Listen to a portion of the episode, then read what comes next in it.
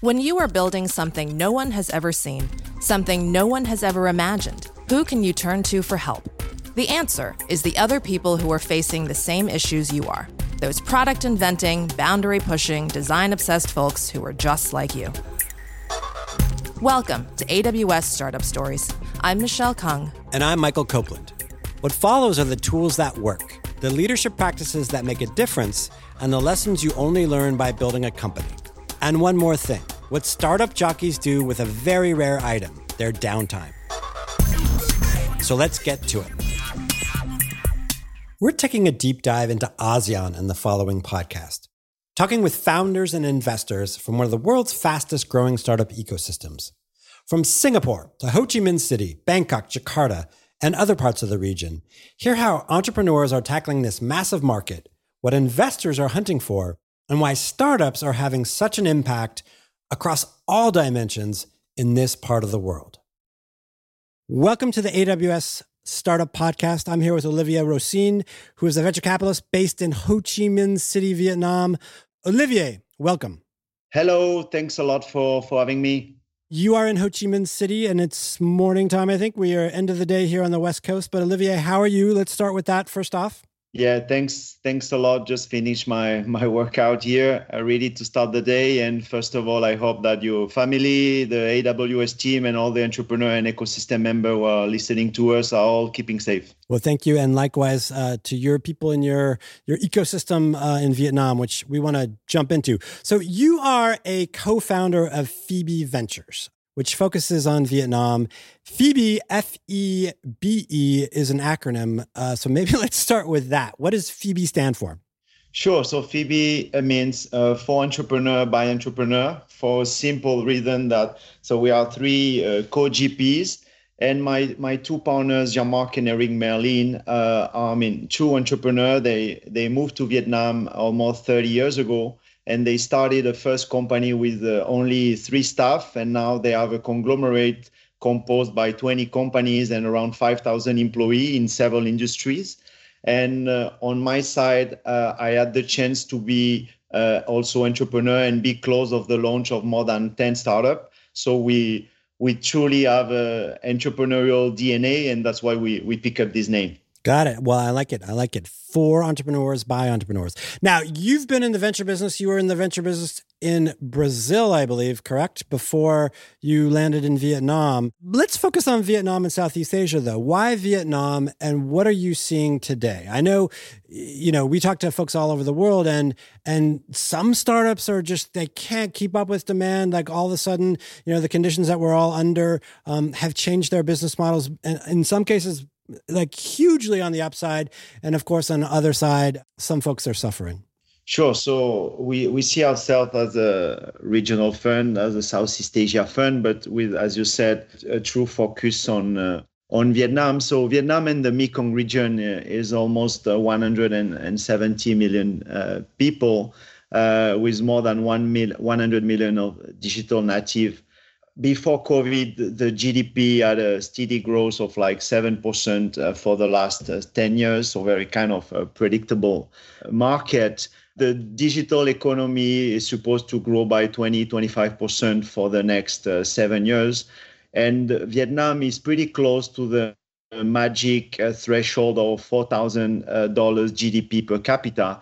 And we, we've seen that in in China, we've seen that in, in some region in India, where when the country reached this uh, this threshold, uh, the let's say the extra consumption go to a lot of uh, entertainment and, and digital product, and allows the ecosystem, the tech ecosystem, to grow faster. On top of that, there is a pretty decent, uh, I mean, V C flow here. It was like one billion dollars invested in, in twenty nineteen, because uh, you have a V C from uh, from Singapore, you have V C from Korea, you have V C from Japan. They're all looking at very carefully about uh, Southeast Asia and, and uh, Vien- Vietnam in general. So that, that's a few, let's say, and then Uh, we have some more qualitative factor, I would say. So the Vietnamese uh, are really entrepreneurial. There is a lot of tech talent uh, here. it's a bit like China ten to fifteen years ago in, in terms of potential. You have a lot of, uh, I would say, Vietnamese diaspora living in Australia, living in the U S, in Europe, bringing a lot of uh, ideas uh, and allow the country to leapfrog. Uh, you also have a pretty balanced also gender power at the business level. So the women in Vietnam have a great position, and many are, I mean, are C E Os of company and have a lot of uh, drive and, and impact in the ecosystem. And also the government is pretty supportive about the, the, the tech ecosystem. My observation, and, and not knowing Vietnam and Southeast Asia, obviously, nearly as well as you do, but that, like you say, Vietnam has been on this kind of push to like push people up kind of several rungs in the economic ladder, and kind of a la China, where, you know, the population kind of moves up together. So is it the startup ecosystem and technology that enable it? I mean, we've seen, you know, in the Vietnamese economy, certainly manufacturing and other things enabling that kind of economic step up. But how does the technology landscape and the startup ecosystem in particular help people along? As you mentioned, I was investing for seven, eight years in, uh, in Latin America. And if you take big cities like Sao Paulo in Brazil, Mexico City, Jakarta in Indonesia, uh, Delhi or Ho Chi Minh City or Hanoi here, the millennials, uh, there are many, many common points and more than we imagine. So it's uh, potentially eighty percent common points and twenty percent local uh, cultural factors. So we see that the usage in terms of entertainment, communication are pretty similar. And then on the S M B and M N C side, it's still a long way to go, but there is a big wave of uh, digitalization, and all those companies are also going through uh, deep uh, digital transformations. So does that eighty percent overlap mean that if I, and is this kind of the strategy, if I if I start a company in Ho Chi Minh City, let's say, and um, I kind of nail that market, that large city, and I move on to Hanoi, and I kind of get to scale throughout Vietnam, do I now take that and, and kind of the same conditions and the same, you know, approach can apply across Southeast Asia and even, to your point, um, into Latin America and South America? I mean, obviously, depend on the depend on the category and on on the business, but uh, but yes, correct. It, there is no many example uh, so far, but uh, it's uh, one of our bets. So it's always more easy to say than than to to do and execute at the at the founding team level. But definitely uh, potential, potentially not to scale globally. We have to be humble and and realist, but at least to to scale in two, three, four country. We have uh, our two first portfolio companies, one in the health tech business. It's like Invisalign in the U S or Smile Direct Club. After a year and a half, they already operate in eight markets in Southeast Asia. Our second investment in logistics is a kind of uh, soft, uh, logistics software like U P S or FedEx two point oh, also operating in twelve countries in, in Asia. So it's it's definitely possible. Now, you mentioned two, maybe they are the, some sort of related kind of businesses, but, you know, healthcare, Invisalign, um, straightening people's teeth, and then logistics. What's the common thread there for Febe Ventures and how you guys invest? And do you guys have a thesis around verticals that you focus on, or or is it something else? So within technology, we kind of uh, agnostic, both in terms of uh, sector and business model. Having said that, business model-wise, we tend to prefer software as a service, uh, marketplace. In terms of sector, uh, we love education, uh, we love healthcare, uh, logistics, and fintech. We prefer capital-efficient business model. Uh, proven business model means business were already proven in China, India, uh, Indonesia, or Brazil. And in any case, uh, business which are targeting the emerging middle class, because in emerging market, the, the big potential is those millions and millions of people who are moving from, uh, uh, let's say, low income to the, the new middle class, I would say. Here in the Bay Area, um, you know, you, you hear venture capitalists advising all their portfolios to conserve cash, you know, conserve, conserve, conserve. You know, what are you telling your portfolio folks, and how are you viewing this market today?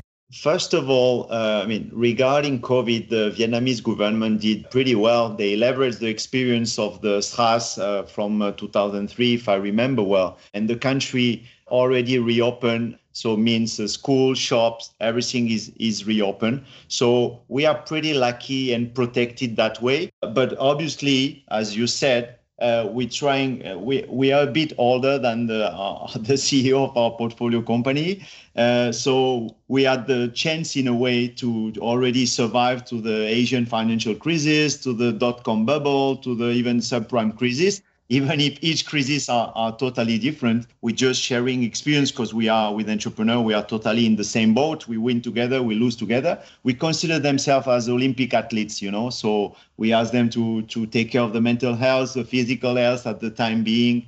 We also encourage them to really over-communicate in a way and share a lot with the team, Uh, with the client, uh, leads, uh, supplier, investor in a full transparency and kind of humanize the relationship at the moment.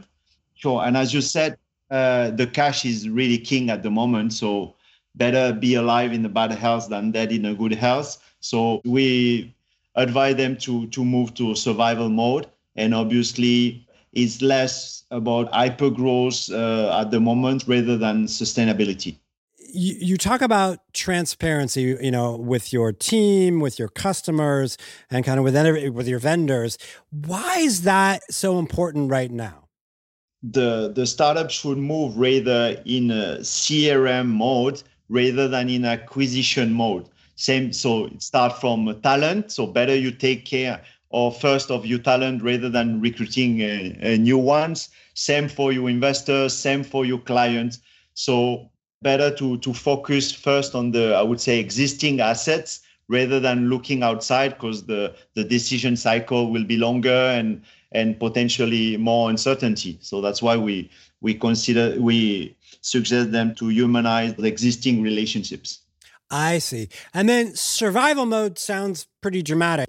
Break it down. And, and is it as dramatic as it sounds?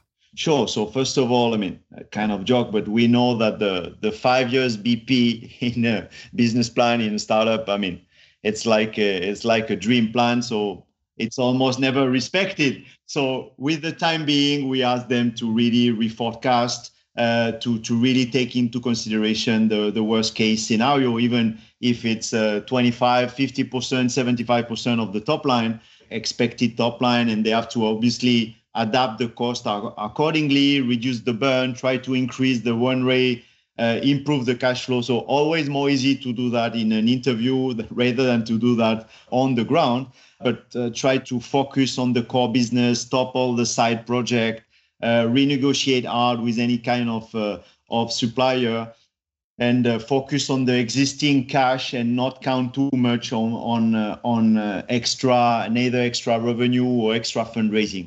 Now, and you guys focus on Series A, seed stage, and I'm sure you do follow-on rounds too, but you guys are a new fund, so you'll get there when you get there. But early stages is the, the sweet spot for you. Yeah, correct. So basically, we do two things. We do inbound, outbound. Inbound means for us, a Singaporean company, Indonesian company who already are market leader in their own market, and they want to expand in, in Vietnam to become a regional champion. And normally those one would rather invest at Series A. We've done two investments recently with Sequoia Capital and one with uh, uh, with SoftBank in that specific, I would say, bucket and cluster. And on the other side, we do the outbound deals, means Vietnamese startup which have regional ambition. We just invest in a fintech with a fantastic uh, entrepreneur who went to Harvard Business School, uh, M B A, worked several years at McKinsey, Uh, was the country manager of Uber in Vietnam, was the C E O of the largest or one of the largest fintech, and finally create his own fintech. So that's typically the, the founder profile that, that we like, and we want to, to be the first backer here on the ground. Yeah, I, I want to ask, and I, I'll ask it in a, as crass a way as I can, is like, how do I get your money? Like, if I'm an entrepreneur, how do I stand out? It sounds like I need to, you know, have some pretty stellar credentials. But what catches your eye, as it were? So for us, it's uh, it's really the founding team uh, at an early stage, uh, rather than the, the, the business model or any K P I, which are also important, but it's really founder, founder, founder driven and centric. So we like everything about ethics, integrity, trust, and transparency. That's for us the, the, the basis of, of the relationship between a, of an entrepreneur and, and an investor. Obviously, also the passion for the industry is something important, and it helps the founder to, to be resilient and to pass through the, the ups and downs of the, of the business. We focus also and pay a lot of attention to the execution skill. The founder should be able to move very fast, get their things done in a very structured and data-driven approach.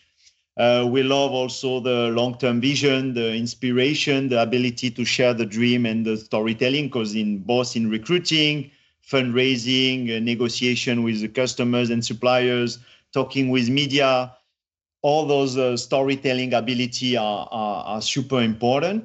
And uh, finally, we also look at the, I would say, the self-awareness and the ability to constantly learn.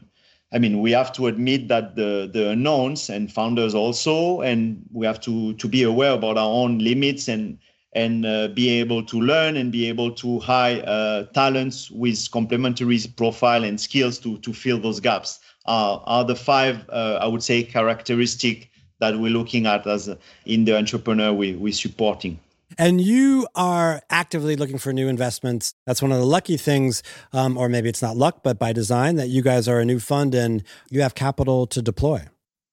Yeah, correct. We have capital to deploy, and we are, I mean, big believer in the in the ecosystem. Obviously, we're not uh, naive, and we know that uh, COVID has a big impact, and for the next uh, several years, huh? I won't say that the world is happening in Asia, but almost, and that the technology, I mean, is also, as uh, Anderson always saying, I mean, software is eating the world. So we, we're surfing uh, two very promising waves.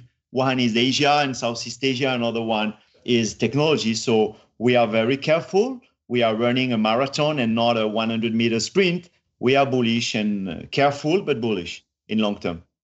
I'm really glad to hear that um, because there's a certain optimism, I think, that we should all kind of hold on to. And if we look back, you were talking about other crises that some of us have been through.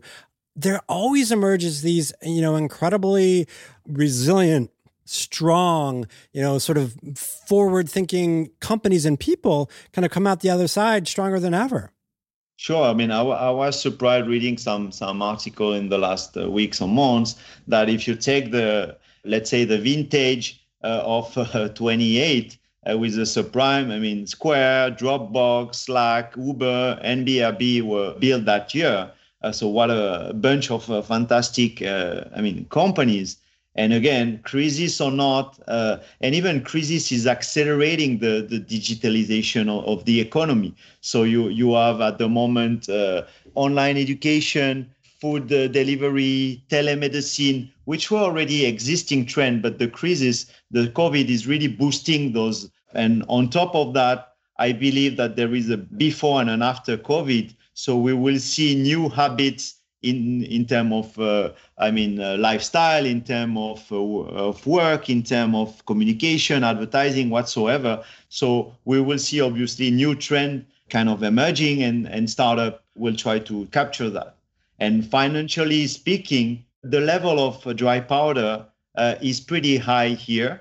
Uh, and Southeast Asia is still a pretty attractive region. So I don't think the startup will uh, lack of uh, cash in the next uh, three years. What about valuations? What are you seeing there, and what are you kind of expecting? So let me answer in, in two ways. So first of all, at, at the seed level, we don't expect that the, the, the valuation will really go down. There is a kind of uh, floor price for, for PowerPoint, I would say. And we are very, uh, I would say, founder-friendly and founder-centric. So we want to protect the equity of the founders. And we always say, okay, let's try to do very fast in the in the due diligence to not bother them too much. Let's try to offer them fair terms and uh, international standard terms like Y Combinator one. Let's try to uh, bring operational value added and bring them on the ground. And let's let's try to not bother them too much with long and board meeting, but rather move that to uh, operational workshop and try to fix the problem they're facing at the time being. So that's our vision for seed. For sure, for later stage, and especially, I mean, B and C, where you really pay the company based on not really on, on top line multiple, but potentially on EBITDA multiple, uh, yeah, uh, it will follow the, the public market. And if there is a global correction, we will see either some down round, I guess more than a year in a year from now, but a lot of potential bridge round oh, with a safe note and uh, uh, potentially at the same valuation or or something. Uh, let's get into these questions that we like to ask everyone. And you founded your own company, not in Brazil, not in Vietnam, but in France. Is that correct? Correct. So you've been a uh, founder yourself. You're now a co-founder of a venture capital firm. So your uh, bona fides, as it were, are perfect for this. So let me jump into these questions for you. Tell me a tool that you use on a regular basis, something that you really kind of can't live without. Sure. So uh, at the moment at uh, Febe Venture, we cannot survive without uh, PipeDrive, which is a kind of uh, Salesforce dot com. And we we, we use it for, for our, our pipeline, our deal flow. So that's super important. Uh, still at the fund level, we are a heavy user of Trello for the organization and team management. And for our portfolio company, as much as we can, instead of having uh, Uh, let's say a monthly report or something, we try to connect them through through Slack, and in order they can push the revenue data and all the key K P Is on uh, on in real time. So we we like to check every morning when we go to the to the office to to check the K P I in, in real time of each company. So that the three main tools that today, uh, on top of WhatsApp, obviously for communicating, I'll be very embarrassed if I if I cannot use them, have them. And all those things in combination sort of get back to something that you mentioned where you, you, you guys are not into long bo- board meetings. Um, you, you sort of want to keep things, you know, in the flow and, and have people just kind of work on the operational side of things.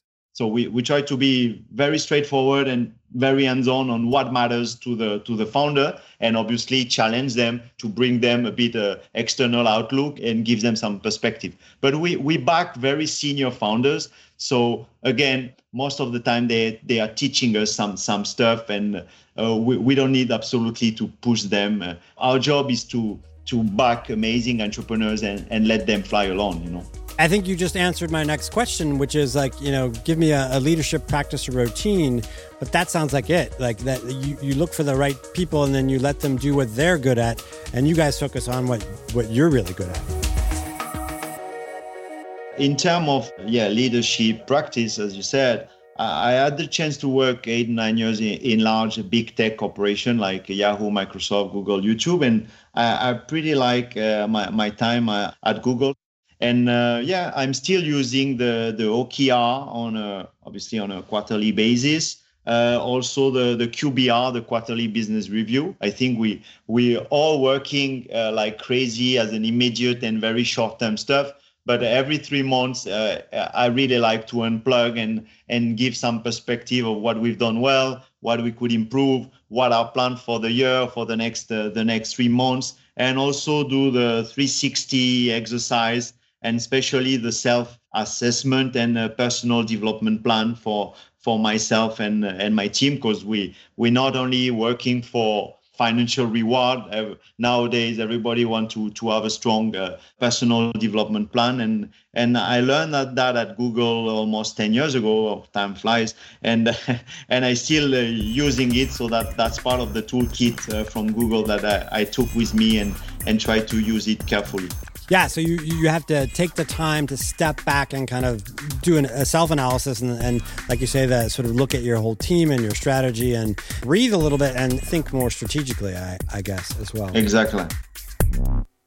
A lesson learned. Now, this could be something that you are happy to learn or something that uh, uh, you would rather not have gone through. Sure. I mean, I, I was uh, a few months ago, uh, before starting Febe, doing my own uh, self-assessment from my study to first job to where I am now. And I've seen the kind of pattern that uh, in two or three occasions in, in my life, I, I was trying to push, I mean, too hard, too fast, and scaling in a way too fast, either in terms of uh, bring a software as a service product to many categories or bring one single product or service to, to several countries.